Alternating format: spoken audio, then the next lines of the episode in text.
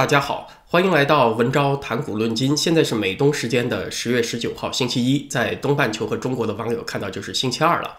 习近平上个星期从深圳回来以后，一直就没有闲着。十月十六号是先开了政治局会议，咱们上个星期聊了。马上呢，他又主持了政治局的集体学习。十九号星期一呢，他又去参观军事博物馆的所谓抗美援朝七十周年的纪念展。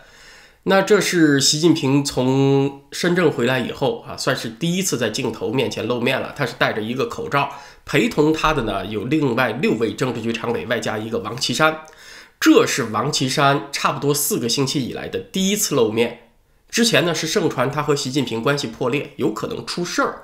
那这次呢，他出来排名在在任的政治局常委之后，好像又印证了他的地位比别的政治局委员要高。那王岐山露面说明了什么呢？今天这期节目稍后咱们来聊啊。关于这个朝鲜战争，咱们之前几次节目提到过了。中共军队其实是一九五零年十月二十五号秘密入朝作战的。如果要纪念啊抗美援朝七十周年，准确的纪念日期应该是十月二十五号。那习近平为什么差不多提前一个星期参加纪念活动呢？也许接下来还要搞个纪念座谈会或者别的活动。呃，首先呢，我认为这是日程方面的安排，因为今年的十月二十五号是星期天，二十六号星期一呢就开那个中共十九届五中全会了，所以这个纪念活动他肯定要提前。同时，习近平出席军事博物馆的活动也是显示出他身体尚可啊，因为上个星期他在深圳参加那个特区成立四十周年大会的时候，会议延迟开始，他有几次咳嗽，让很多人对他的健康状况呢。产生了猜疑，那他回北京几天以后就露一面啊。接下来说一下啊，这个习近平为量子科学做出了重要指示啊。首先，我其实不太清楚啊，这个习总是不是理解量子科学到底是干什么的？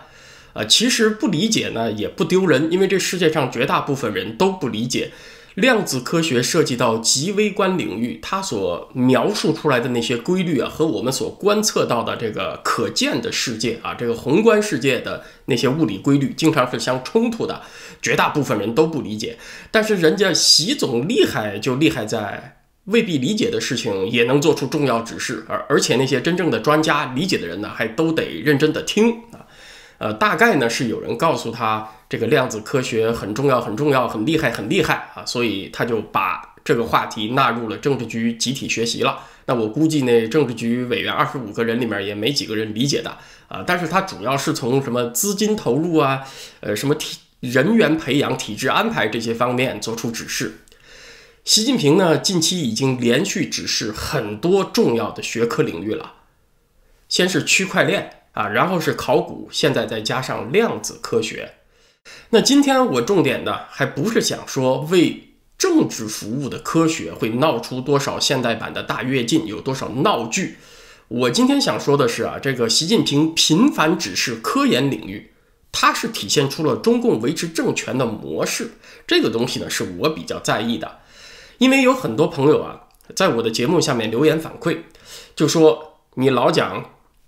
中共会被美国制裁，其实中共才不怕呢啊，大不了就闭关锁国内循环嘛。中国人倒退回半个世纪，过六七十年代的日子，中国人连续吃草三年都不会造反的。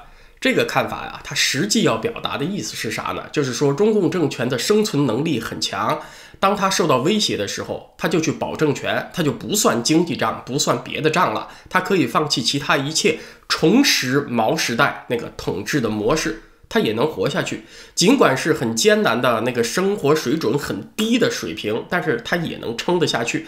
反正中国人饿死不造反，洗脑又成功，万事都是美帝造的孽啊！人们也不会去反思自己的苦难从何而来啊，容易统治嘛。其实大家提的这些不同意见呢，我也会认真考虑。所以这段时间我也在思考这个说法，但是呢，我现在觉得中共领导人。他自己可能也觉得全面恢复毛时代那种统治模式啊是行不通的，为什么呢？那是因为中共现在已经进入了高成本的维持模式，它所依赖的主要力量和毛时代有了根本的差别啊。咱们解释一下啊，毛时代靠什么维持统治啊？最支柱的力量就是人们对毛泽东的崇拜和信仰，靠的是毛泽东思想、精神原子弹。这种崇拜是可以达到走火入魔的地步啊，是可以使得父子反目、夫妻揭发、六亲不认啊，就这么强。像那个副统帅林彪，按理说呢，他是相当这个核心权力圈子的人嘛，他非常清楚毛泽东的为人呢，他很知道那个毛泽东伟大光辉的外表背后是什么货色。可是呢，就是这么核心圈子里的人，他的女儿林豆豆。呃，大名叫林立恒，因为他女儿小时候喜欢吃豆子，所以小名叫林豆豆。就连他女儿都是毛的忠心粉丝。有一种普遍接受的说法呢，是林彪出逃就是他女儿林豆豆先去告密的。他女儿呢是宁愿信那个红宝书上的毛泽东语录，也不愿意听他老爹老妈真正了解毛泽东为人的人说了些什么。结果呢，他女儿知道了他爹妈的计划，就跑去告密。一种解释是林立恒和他亲妈叶群的母女关系很恶劣，怕他爸是被他妈撺掇着才叛逃的。但是对毛泽东的崇拜也是告密的重要心理基础。可见呢，在毛时代啊，那个精神控制力之强大，连亲爹亲妈都可以出卖，那你说饿几天肚子更加就没有什么了啊。所以这种精神控制力呢，确实是可以抵御相当大程度物质匮乏的。啊，所以当时毛泽东中共对社会的掌控是非常有利的，而现在中共的控制模式呢是高科技和高消耗模式，所依靠的是无所不在的摄像监控，还有强大的互联网审查啊，这种方式实现对人们日常生活无所不在的管控啊。像那个习近平，呃，十月中旬到潮州去，那潮州网民就说了一句话啊，你欢迎个毛线啊！你逛完了就赶紧走，不要留下来扰民啊！就说不欢迎习近平去潮州，立刻就被警察叫去训斥，就通过这种技术无所不在的监控啊，来威慑你们。相比较而言。毛时代这种六亲不认的监控成本是相当低的，而习近平新时代呢，啊，听起来很高大上，用的全都是高科技啊，但是成本是相当高的，他必须投资，然后呢维护升级这些技术设备，而这些技术呢不完全是中共可以自己掌握的，所以这就给习近平相当大的焦虑了，他就很担心一旦。技术这个环节被卡断，最终导致整个监控体系的失效。所以，习近平呢就把自主掌握所谓的核心技术。这些核心技术其实都是对维持中共统治相当重要的啊，只是某些技术不是全部的技术。所以呢，他就把自主掌握核心技术看得比什么都重要了。当然，习近平之所以反复对科研发表指示，另外一个出发点呢，是他非常固执地相信科技就是生产力啊。制度可不是生产力。按照马克思主义的术语呢，制约当前中国发展的，其实主要是生产关系，也就是当前中国体制的落后。限制着中国不能够跨进更加富裕公平的阶段，限制了当前中国的可持续繁荣啊！但是这部分事实呢，恰恰是习近平所忽略的。体制这个东西啊，就是他一点都不想动的。他把全部注意力放在了某些他所认为的关键核心技术上。他认为只要有限的一些技术得到突破，然后政府呼啦啦的一投资啊，一堆钱砸进去，就能够打造出一堆的高新产业。那什么就业呀、出口啊，就全都解决了。同时呢，这个数字牢笼被打造出来，不用靠外商供货，我们自己就能够维护升级啊，就一直能够把老百姓服服帖帖的管下去了。所有的不稳定因素都被扼杀在萌芽状态，于是就铁打江山，黄土永固了啊！这就是习近平脑子里面所想的。那么接下来，一旦这个数字牢笼他自己不能够维护升级，怎么办呢？那就会有一些人，他渐渐地摸索掌握一些破网交流的方式，而当局没有办法及时侦查得知了。那这样，中共政府就相当紧张了。你说有人要在网上串联上街游行去包围政府，他没有办法提前发现怎么办呢？这他就很闹心了。而且呢，一旦有人发现这个长城防火墙有漏洞，从洞里钻出去又钻回来，看看没事儿啊，他就会告诉更多的人。更多的人就会效仿。当越来越多的人尝试违禁，而当局又没有办法全面了解和掌握的时候呢，啊，漏网之鱼会越来越多，越来越多。那直接后果就是人们的恐惧感削弱，恐惧感削弱以后呢，就不那么自我审查了，就会去尝试更多的灰色地带打擦边球啊。那它这个管制体系就会越来越走向失效。所以呢，中共现在其实是进入了一种技术主导型、资源消耗型的控制模式，它要依靠掌握技术和资源才做得到的。实际上，它比毛时代啊。那个管制的体制要脆弱得多，因为它需要的外部条件多。毛时代人们吃草三年确实不会造反，而现在人民吃草三年造不造反先不说，首先呢就是那个墙先塌了，因为它没有资源去砌墙和补墙了。而墙这个东西呢，对中共来说已经是一种生存必需品了。啊，说完这个，习近平指示量子科学啊，咱们发挥了一下分析中共目前统治模式以后呢，咱们再说下王岐山啊。王岐山的现身是大约四个星期以来的第一回。自从他的学生兼朋友任志强被抓又被判重刑以后啊，关于他的前途就有很多猜测了。应该说呢，王岐山和习近平的疏远这两年是一个现实。几天之前呢，有网络猜测。认为王岐山甚至会被从国家副主席的位置上拉下来，为什么会有这种猜测呢？因为刚刚发生了一件指向性很强的事件，就是王岐山的心腹之一，中纪委的前副部级巡视员叫董红这么一个人，在十月初突然被查办。董红这个人呢？他和王岐山的关系很近啊，比那个任志强要近得多了。从两千年王岐山担任广东省副省长开始，他就追随王岐山了，鞍前马后二十年啊。王岐山去哪儿，他就被调到哪儿。王岐山当海南省省委书记的时候，董洪也去海南任职。王岐山当北京市市长的时候呢，董洪就是市政府的副秘书长。王岐山当副总理的时候，董洪是中央文献研究室的副主任。王岐山当中纪委书记的时候，董洪是第十二。中央巡视组的副组长，所以这种走哪儿就被带到哪儿的人呢？啊，就算是领导的贴心小棉袄啊，是贴身的班底，领导的心腹。按照官场的一般逻辑呢，只要老领导他的靠山地位稳固，这样的人呢，一般是不轻易动的。啊，那可能有朋友问，呃，难道他犯了别的事儿也不抓他也不动吗？确实是一般情况下不动。为什么呢？怕就怕的是拔出萝卜带出泥，引起高层的猜疑和动荡。就是这种人吧，你要抓了他，少不了要审他啊，让他交代以前做了什么事情。那少不了呢，他就会交代自己过去和老领导共事的细节。那这样就会牵扯出很多内幕，而老领导呢，当然不希望自己那么多做事情的细节被外界知晓，于是呢，对老领导就不安全。这样的人呢，他只要不是犯了什么了不得的大事儿，倒霉了，也就是被罢官贬职，安排个打酱油的差事退休就算了。那么在任志强被重判之后和开第十九届五中全会之前去抓王岐山的心腹旧部，你说不是冲着王岐山去的，就很难让人相信了。虽然他并不意味着王岐山一定会出事，但起码呢。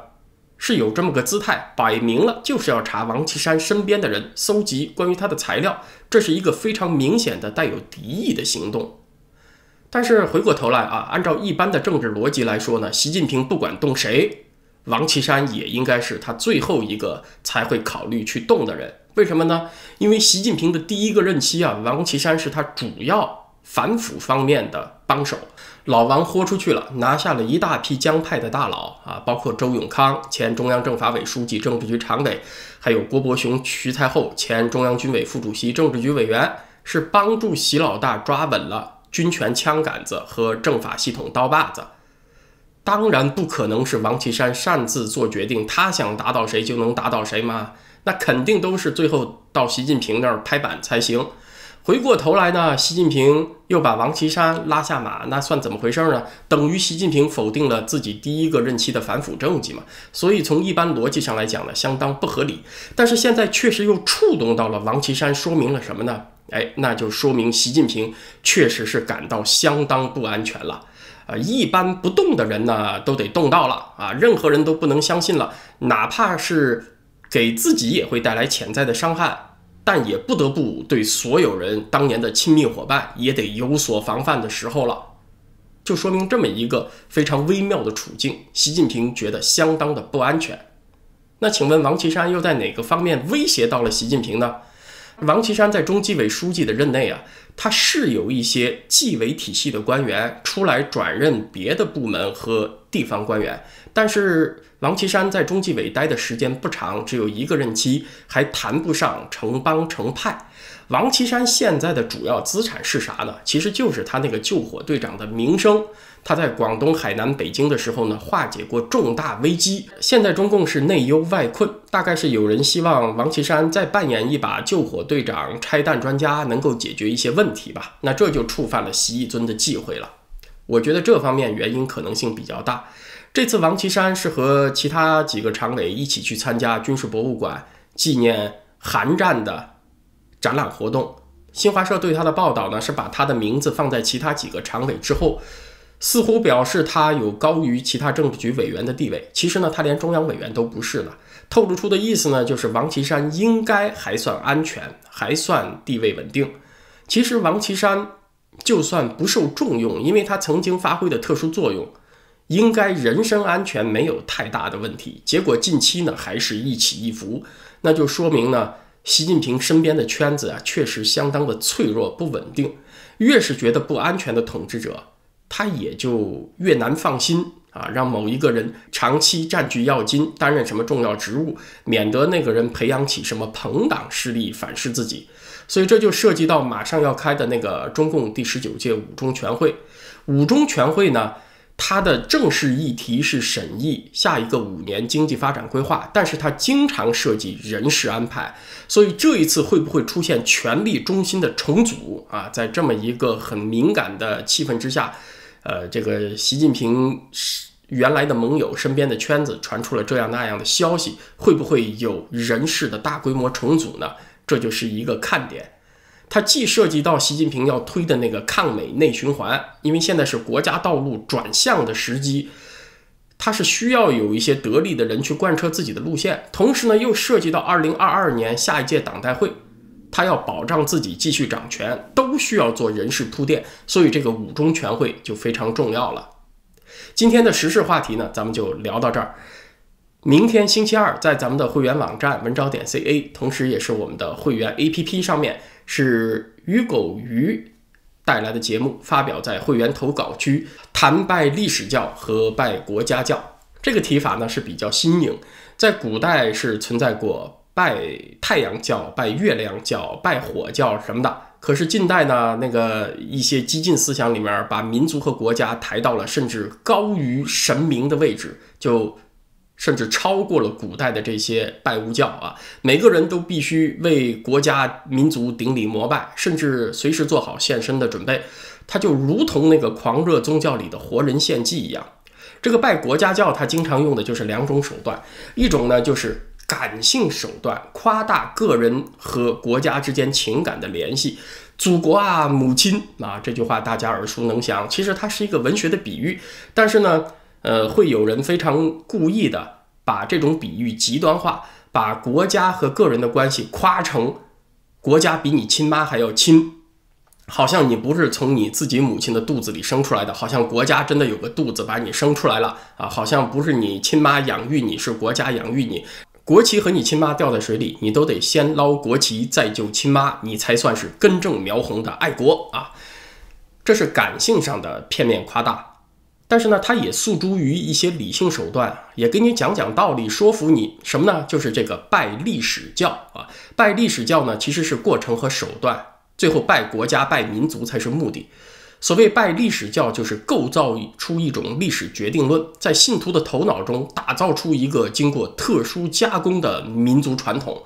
这个传统呢，它不完全是虚假的，但是它是被刻意剪接拼凑在一起的。他有一个目的啊，就是一定要给你造成一种印象：这个国家、这个民族有一个确定不移的。历史发展方向和目的，就是必然我们一定要走上什么什么道路啊！必然什么民主和自由就是不适合我们这个民族的。